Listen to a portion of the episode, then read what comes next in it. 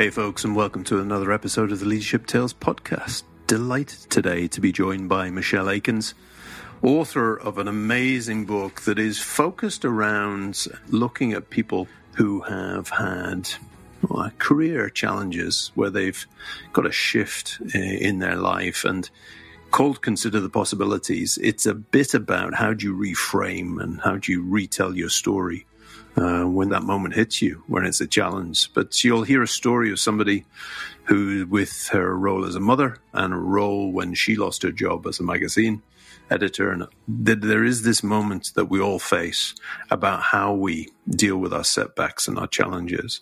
And she's going to give us some great ideas about how to do that and think about this great conversation. So I look forward to hearing your feedback on uh, Michele and the conversation. Enjoy.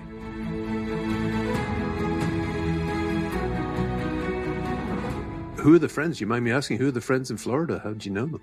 Oh, well, our friends in Florida are Samuel and Charlene McNabb, and mm-hmm. they are the parents of football player Donovan McNabb, who played for the Philadelphia Eagles for a while. Oh, wow. And they are wonderful people. Um, mm-hmm. Charlene's a lot of fun, and Sam's a serious straight laced person, but they they make um, an amazing duo, and we love them very much.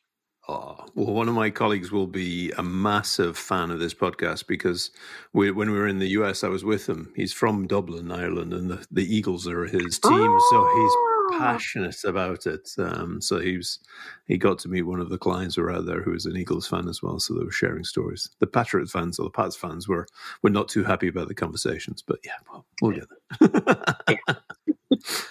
Excellent, Michele. Well, tell the uh, listeners a bit about yourself. It would be good to to hear a bit of your story, if you could. Yeah. Well, well, thanks, Colin. I describe myself as happily middle aged. I am enjoying the journey of learning more about myself as I as I grow. So often when when you say tell me about yourself, we start talking about what we do. Yeah, so do, I'll we? tell you who I am. Amazing. I am humorous, inquisitive, confrontational at times in a loving way, as mm-hmm. loving as I can be. I'm also uh, a mother of all the things I've done, and I've been a magazine publisher and uh, I served in a, a, church and ministry and I've done lots of things. Mm. But being a mother by far is my most favorite. Uh, my children are now 30 and 28. Wow. And it's just so remarkable to see from birth to adulthood mm. how people become. So I am curious by nature about just about anything. Uh, sometimes that gets me in trouble, but that's who I am. yeah, curiosity killed the cat and everything else like that goes along with that. Yeah, all of that. So, so where'd you where'd you get massively curious? Because you've got a book out that's um, we're going to talk about today. But uh, how did you get? Take me back because as a fellow author, there's a journey that gets you to mm-hmm. a book and, and a story to tell behind that. So maybe just tell me a bit about this, how you got to this book. Yeah. Well, I'll, I'll tell you about my curiosity. It started, I, I grew up as a sickly child, um, mm-hmm. had chronic bronchitis, and so I didn't get to run and play like other children. I was always at home and entertaining myself was reading. Some lady, bless her heart, gave me an embroidery set, and I I made a mess of that. So nobody ever did that again. But books were always a friend, and I realized with books that I could I could visit other places. I could learn about other people. I could learn about myself. And so by the time I finished the eighth grade, I was reading at the first last year of high school, first level of college level, mm. because I just that the idea of books just satisfied my curiosity for anything. Nice. Anything I wanted to know, I could go to the library and find out about it. Mm-hmm. One of my favorite lessons, and I, I give this to people when I'm talking, is in the third grade. Mrs. McCants was our teacher, and there was an assignment, and in the assignment was an unfamiliar word. So mm. the nerd in me looked it up. And the next day, now this was still corporal punishment, so you know, don't don't get yourself thrown off the air. But the next yeah. day, Mrs. McCants called up every student name by name and said, What does that word mean? Whisper it in my ear. And mm. when they did, she whacked them. I was the only one who knew what the word meant in the third grade. And so, what I learned from that lesson is that not knowing something can have consequence. Mm. We don't have the luxury of assuming a position of ignorance, thinking that it'll keep us safe. Uh, yeah. One of my most powerful lessons. So that's how I became curious and how I knew that answering curiosity had rewards. Yeah, love that. And it's interesting because I have a favorite uh, quotation that I always talk about, which is Jimi Hendrix, bizarrely, who says, Knowledge speak, wisdom listens. And I love the fact that having that knowledge is important, but actually you're you're underpinning it with curiosity, which is the wisdom bit to do that. Yeah. So it's not just about knowledge for the sake; it's it's it's the process or the process uh, for the American audiences of of curiosity. So, so so tell me how that led you on the thread to the, the, the book and what the book is about. Maybe that would help. Yeah. Well, thank you for asking that. The book is Consider the Possibilities. And I'm going to tell you how I arrived at this book because this mm. is not my first book, mm. but it is probably the most significant. Mm. And this is why. When I was 50, I lost my job as a magazine publisher. Mm. And it was the most devastating thing I'd ever experienced because I'd never failed, and I'm putting that in air quotes. I never mm-hmm. Failed at anything. skipped grades in school, successful career before having children, had children. My husband and I decided that I would stay home with them um, but I'm not very good at baking cookies. So we both agreed I needed to find something else to do yeah. once they started school. Yeah. And and so I started this as part of this new initiative to create a publishing company. Mm. And because I had a background in magazine publishing, I was tapped to lead it. And so with this mm. volunteer staff of people and uh, a little bit of a shoestring, we created a successful magazine. Hmm. But here's the downside a successful magazine is expensive. and the parent company said, We've got two businesses here that are both doing well. We can't keep them both. Hmm. And at 50, I was out of a job, not because I hmm. did anything wrong, but because yeah. I did some things right. Right. Interesting. And for two years, Colin, I went through the motions of being this strong supporter of other people. I, you know, showed up at church and everything is fine. And I did the work of looking for jobs and being out there. But inwardly, I was devastated to the mm. point where my doctor, who's now a friend, said, If you come in my office like this again, I'm going to put you on antidepressants. But hmm. nobody saw it. Nobody saw it because we're so clever at mm-hmm. masking our pain. Yeah. And two years into this, a student, a former student, asked me, called me, and he said, Mrs. Aikens, how do you start a magazine? And I talked to him for 90 minutes about things that I forgot that I knew. Hmm. And it was at that moment that I, I felt like I had awakened from a fog. It was like, wait a minute, what is this? And yeah. I heard inside me, what would you have wanted somebody to tell you two years ago? Hmm. I said, I would have wanted them to tell me that I still had value, hmm. that there was something special about me, and I would want them to take me by the hand and help me find it. Nice. And the next thing I heard is, so get up and go do that. Hmm. And so I started a consulting company for women of a certain age who had, you know, had a big hit, suffer, something like that. And uh, for a few years, that was nice. It was hmm. nice mm. and it was comfortable. But I used to see these brilliant people. I sat across from them in my office, but they were stuck. And it wasn't because they weren't smart. It wasn't because they didn't have the credentials, but there was a disconnect between head, hands, and heart. And I wanted to explore that. So curiosity beckoned me again. I was working with a coach at the time who said, Are you sure you aren't supposed to be coaching? And I gave her a rather nasty answer about not wanting to listen to other people's problems all day. and she replied very sweetly, Well, you're doing it anyway. You're just not getting paid for it. Ah, so, I love that. Yeah, yeah. And so I've, I, I've checked in with myself, and that's something I'm learning to do. And I started learning to do this. Say, is this something I want to do? Is this real?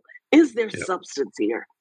And um, I got a nod from what I describe in the book as my inner compass, because mm-hmm. we should be asking ourselves questions and checking in to see what's the answer. Mm. And so I pursued coaching. And like the type A minus that I am, I didn't just go six weeks or three months. Oh no, I went two years because I wanted to make sure that this was something I wanted to do. Mm. And it was at, though, that first gathering of coaches that I inwardly thanked God for the failure of the magazine because if it had not I would not have found my way here. Mm. At that time, I didn't see another possibility. But it was over time and choosing to look in another direction that I saw all of the opportunities that were open to me. And so yeah. that's the journey to this book. It's interesting. There's a um, podcast I listen to, and uh, high performance podcast, and one of the ex- favorite expressions is "success leaves clues." Yeah, mm. and it is about you know that moment of just reflection, almost falling out of your thinking, and suddenly it comes. And you know all the people who are successful will always tell you, well, there was this, there was this moment, yeah, that mm-hmm. that I just knew, and and we all think, wow, okay, so how did that? What that, that epiphany? But what you're talking about there is that it's being thankful for sometimes the road bumps we hit.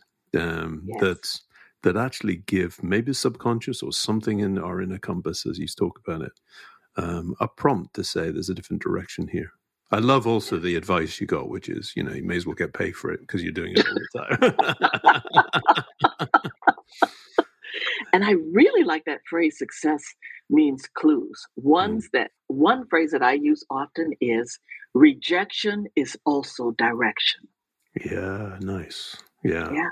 Yeah well, I see, I've written a book called Be More Wrong. So, of course, all failures yes. are successful. I've just reframed that, which get, lets me get away, in theory, get away with a lot. so, so, so tell me about it, because the coaching then leads to this this book, and there's some great thinking in the book around your thoughts about uh, and how you transition and how you you take the steps that you took. So, if you had to pick two or three things out of there, what are the threads that you would you would want people to listen to? Two or three things. Yeah. Well, the first one is um, uh, the first chapter is called There Are No Accidental Optimists. Mm. And hmm. I had to think about how I got to this uh, really annoyingly sunny disposition. It can be annoying to my husband, but it is because in every situation we get to choose. Mm. You don't become an optimist because you're born that way. You choose it over circumstances. Interesting. Yeah. That's a big one. The second one is I think we have to stop skating around the things that hurt us. The second chapter is yep, this is going to change life as you know it. Mm. We're not we're not going to pretend that this doesn't hurt, that this isn't devastating. Let's stop playing with it. And so those two might seem to be at odds with each other, mm. but they're not. Mm. Because Optimism says, I know all of this, but this is how I choose to believe. And this is what I think about my possibilities. And the last chapter is rewriting the script because once you have all of the evidence, you still have to make the changes. Mm. I want to dig into a couple of those because th- this is a theme that I love around the the one that the the things that hurt us. But there's a um, Permission to Glow by uh, Casey Carter. I don't know if you've uh, read his book, but it's just a fantastic, mm. fantastic book. But but it's it's permission to feel the feels and then permission to to do almost the dark side to, to, to glow in the dark which is your your dark your your demons that a lot of us either avoid, run away from, or don't want to tackle, and then to permission to glow in the light. And not many of us actually get to the fourth stage of uh, glowing in the light because we don't go to some of the dark stuff to to do our work. That's right. So your own experience of the dark stuff, yeah, um, and my own experience. I, would love to get your feelings about what you say in the book about how we tackle that. Yeah. Well, one of the things I talk about is first we have to acknowledge that mm-hmm. this is going to change my life in spite of doing everything right. Mm. I say to people, the great CEO still got downsized in the corporate buyout. Mm. The faithful, dutiful, loving wife still wound up divorced. Mm. And so we have to confront, first of all, what we have told ourselves about who we are. Okay. Because some of the things that that come along, they've defined us. Mm-hmm. Our successes have defined us. Our relationships have defined us. And so now who are we without those? We got to look that stuff in the eye mm-hmm. and say, you know what? rather than being identified as funny and probably irreverent, I've identified myself as a magazine publisher, as a mm. coach, as an yeah. author. So, yeah. what does that mean mm. if I'm not successful in some of those places? My identity gets shot. That's a fascinating bit because it goes and builds on James Clear's work where he talks about getting to somewhere. So rather than saying I cycle, I'm a cyclist, or rather than I mm-hmm. coach, I'm a coach. Yeah, there's mm-hmm. there's a difference. So choosing an identity has a positive side to drive people towards it until it's no longer valid is what we're talking about there. That's right. So reinventing yourself is is a, mm. is a difficult piece because most of us, and you, you see this when people retire, having been, you know, a banker or a, a nurse for so long, and and then what is their identity? And they're, if they're a parent, the kids have left home. Um, so this this being prepared for your reinvention is is critical rather than reacting to it in some ways. Yeah. Oh my goodness. And if we want to talk about reinventions, how about the last two years? Mm. We've had to reinvent the way we work and live and live together. I mean, if if I can't go into the office and tell somebody this is what you do, this is what you do, well, who am I if I'm working at home in the midst of diapers and dishes and all, all kinds of stuff that I'd rather not deal with? Yeah. Do I still have value? Mm-hmm. And I think many in our society are grappling with that now. Mm-hmm. We have something, and I don't know if it's if it's this way across the pond, but uh, we're grappling with the Great Resignation. Mm. People are you're. I don't know if you're having that yeah, too. We are. No, definitely we are. Yeah, yeah like I don't want to do this anymore. Mm. But there was an article. I don't quote me. I think it was in the Harvard Business Review that says there some of them are boomeranging back yeah. to where they left. So mm. what is that? Is this about finding a new identity, mm. or finding that you were identified, or is it just fear of, of the unknown? Yeah. I, and I think the, the great return, I think some people have labeled it as a great migration, mm-hmm. great return, because th- there is something in here about, you know, when, when we have a change um, thrust upon us, there's a reaction and we fight it. Uh, you know, I, I was made redundant or didn't get the job I wanted when I was at Procter & Gamble. But it took me probably 15 to 20 years to get over that, Rich. So, because I didn't do the work, I didn't really process it. It was only bizarrely actually having the person who did that to me in a, you know, and not in a malicious way, but just did that to me that he, he came back into my life and I was able to, to process that with him. So there's this journey about, you know, if it's thrust upon us, then we deal with it. But this great migration, a lot of people went through this turmoil of COVID and everything else and working from home, and then made the choice to leave. Yeah, with it almost reminds me of the Forrest Gump moment, you know, where people he starts running and he just starts running and everybody's following and everybody's going, but then he says, yeah, "I'm stop running, I'm going home," you know, and so so why? Well, just want to go home, you know. yeah. So seeking a purpose is is difficult, isn't it? I mean, especially you know, if you think about my age and, and at fifty seven, yours at fifty when you had that magazine, redefining your purpose and finding a different route is difficult for most people. Yeah. Yes, it is. just because of all the things you have to confront. Mm. Everything that I got complimented on before, everything that was celebrated, that's not true anymore. Mm. What does that mean to me? And so the the idea of of looking at purpose is fascinating to me because I believe the clues are there from the time we're children. Mm. Here's an example if if you have time for one. Mm. I have two children. My son as a child loved Barney movies and listening to stories. Mm. My daughter liked to build things. My son today is an actor hmm. who teaches other actors how to hone their crafts. He loves a good story. My daughter is behind the camera. She literally built a rig one time because she didn't know how to get the camera positioned. And so I think if we pay attention to those parts of ourselves that are undiluted, unfiltered by adult responsibilities and what you should do. And da, da, da, if we can get back to what we did effortlessly as children, we mm. get some clues to what we could do as a fulfilling life as adults.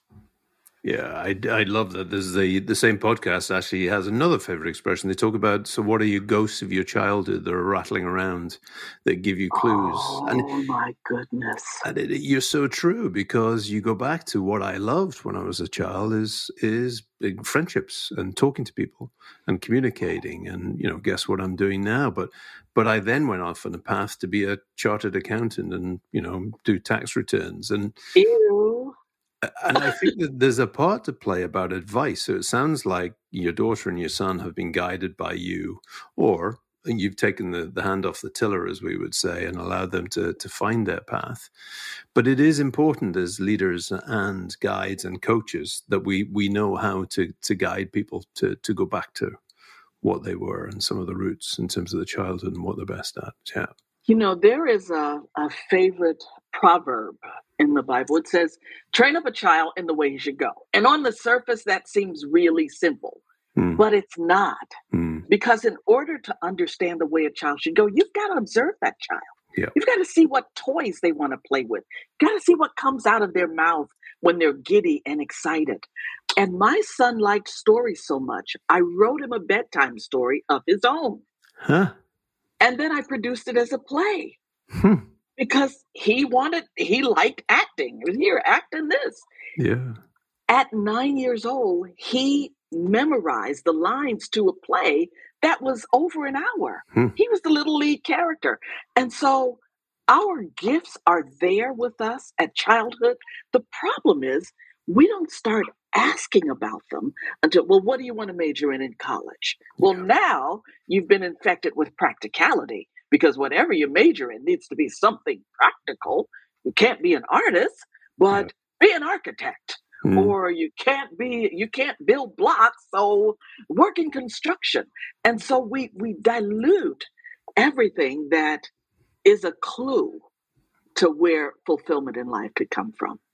Yeah, I think you know that that favorite. So Ken Robinson, who was a um, in education, um, passed away. But there's a great TED talk he gives where he was talking about the child in the class, and the teacher noticed that they're drawing something, comes up to the child and says, "So what are you drawing?" And child said, "A picture of God." And teacher said, "Well, we don't know what God looks like." And the child said, "Give me a few minutes, and then we will."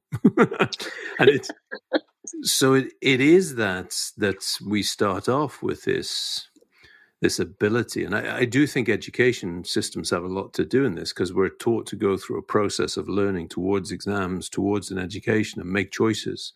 And actually, maybe we should be starting to think about experimentation at that yes. that phase. You know, so. Yes. If society gives us the opportunity to build blocks or you know whatever it is, great. But if it doesn't give you the opportunity to to experiment, how do we craft that experimentation into that?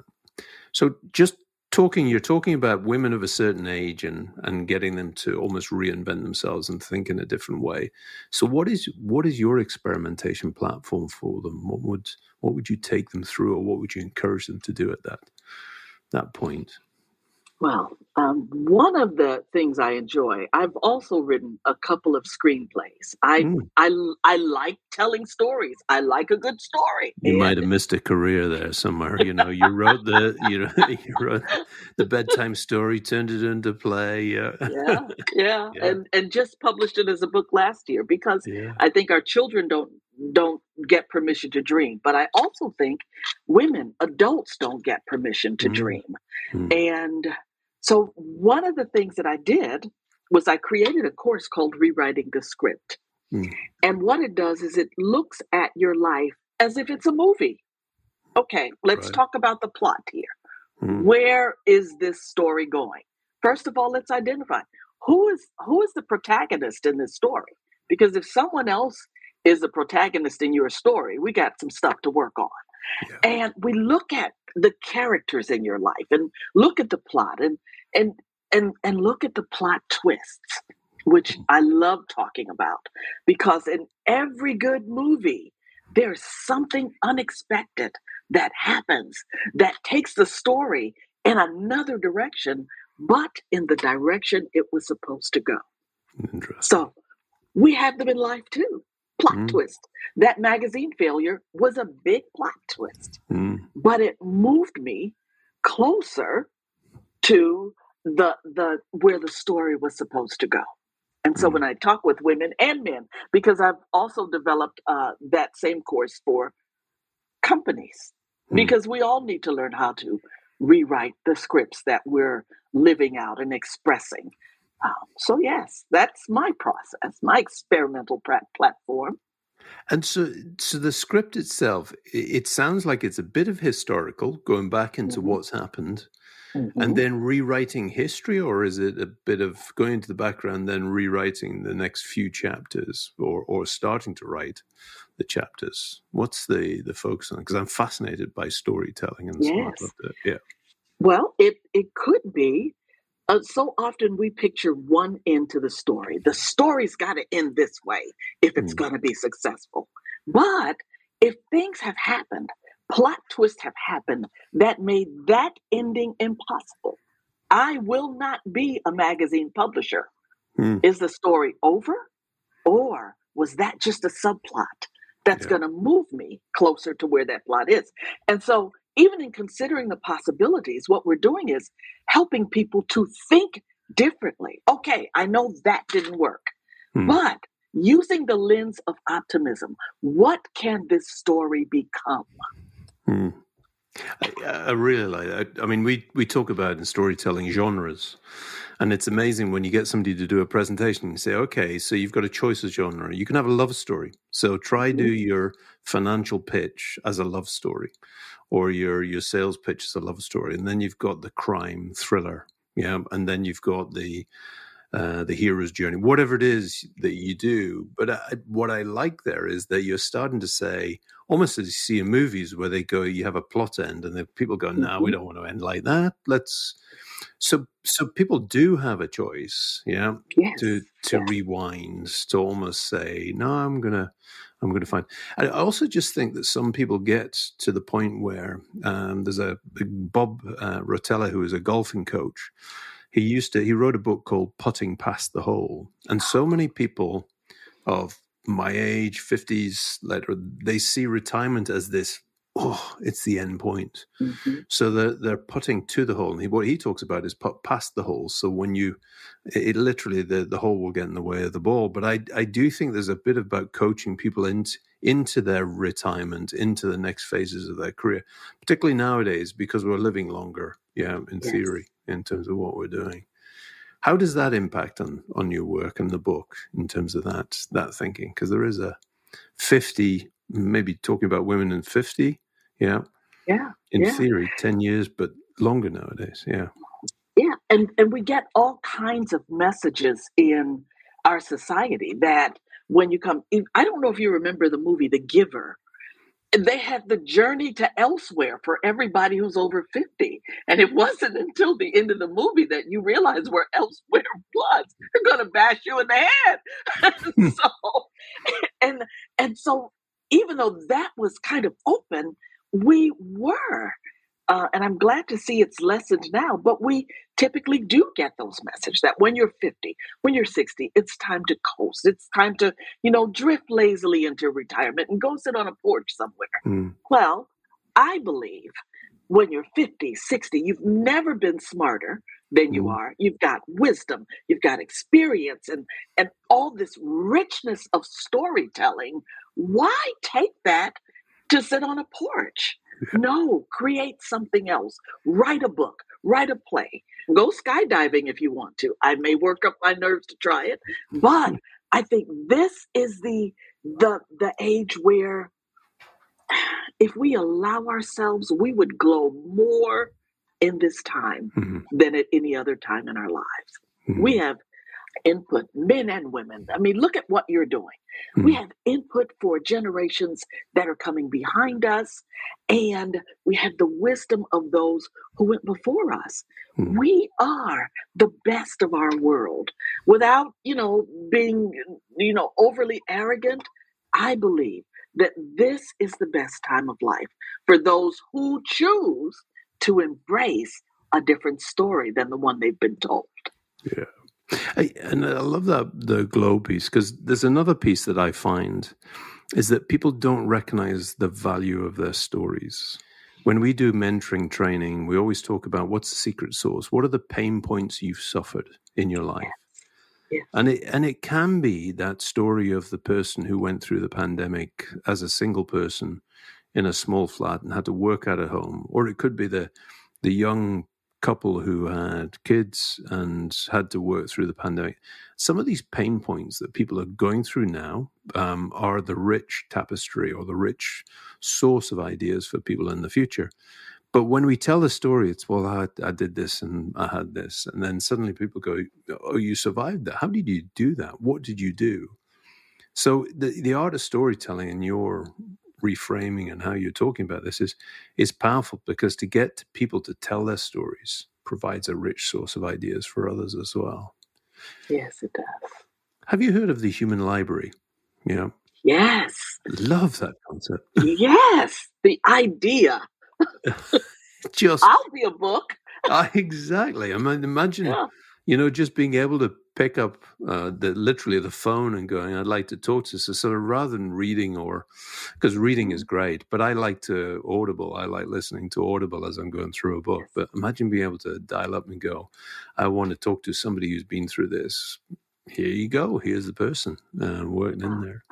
So if you had to pick one area that you'd like to be the human library for, that people could be able to dial Michele up and say, you know, let, us talk. What would it be? What would be the area you'd love to people to to tap into you for? I would like to be the book on dealing with failure. Hmm. Mm-hmm. For the people who want to say, I want to talk to somebody who's failed and didn't slit their wrists, call me. I, I still remember, Colin, um, being severely verbally chastised in kindergarten for coloring outside the line. Hmm. I remember as a second grader, my teacher, Mrs. Olson, asked us, Well, what do you want to be when you grow up? And I looked at the picture on the wall and there were these beautiful ballerinas. And I said, I want to be a ballerina. And Mrs. Olson said, Black girls can't be ballerinas. Wow. That's where I grew up. Hmm. But today, I'm, I may not be a ballerina, but I help people find balance yeah. and songs and stories. And so I want to talk about how failure can be just what you need mm. to glow your brightest if you look at it through a certain lens.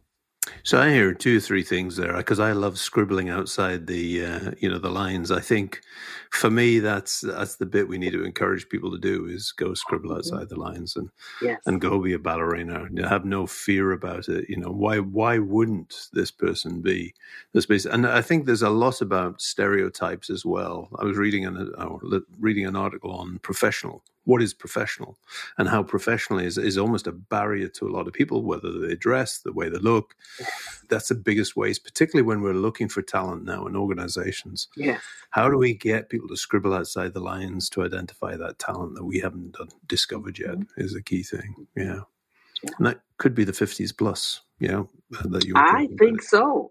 You yeah. know what? And let me tell you what I say about scribbling outside the lines. Yes, we need people who color inside the lines because they keep the trains running on track and they keep all the machinery working. But you need people who color outside because they build the bridges that the trains run on nice. and create the things that need a switch. So, mm, yeah. yeah what is it? Creativity is a team sport. Yeah, we need yeah. both sides of the brain in action as we go through. Yes. Michele, it has been an absolute delight. So, if people want to hear more about the book, read more about the book, or hear more about you, how would they contact you to? To find well, out? I'm pretty easy. My website is micheleaikens.com, and Michele is spelled with one L. And uh, the books are there, and my blogs are there, and you know, I'd, mm. I'd, I'd love to connect with people. I enjoy a great story too, Colin, and we all have a great story. We do. What a great way to end. Well, enjoy Florida. Enjoy that um, that friends time that you've got there, and uh, enjoy the sunshine and warmth before you head back, probably to Chicago, which is heating up at the moment. So, yes, yes, lovely to connect, uh, Michele, and I look forward to hopefully speaking to you again soon. Yes, I hope so. Take care.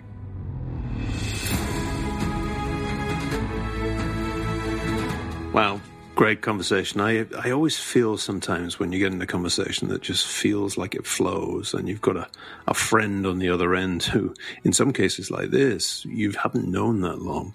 It always feels good. But I, I think there was a number of things that really resonated for me, and and the link to the glowing and how you glow at a particular time in life and how you reframe. But I love the storytelling and the the writing of the plays and the the story for a son and how storytelling has a massive impact. And, you know, whether it's writing a letter to yourself, you know, dated 12 months ahead about what you're going to achieve and reframing and rewriting that story.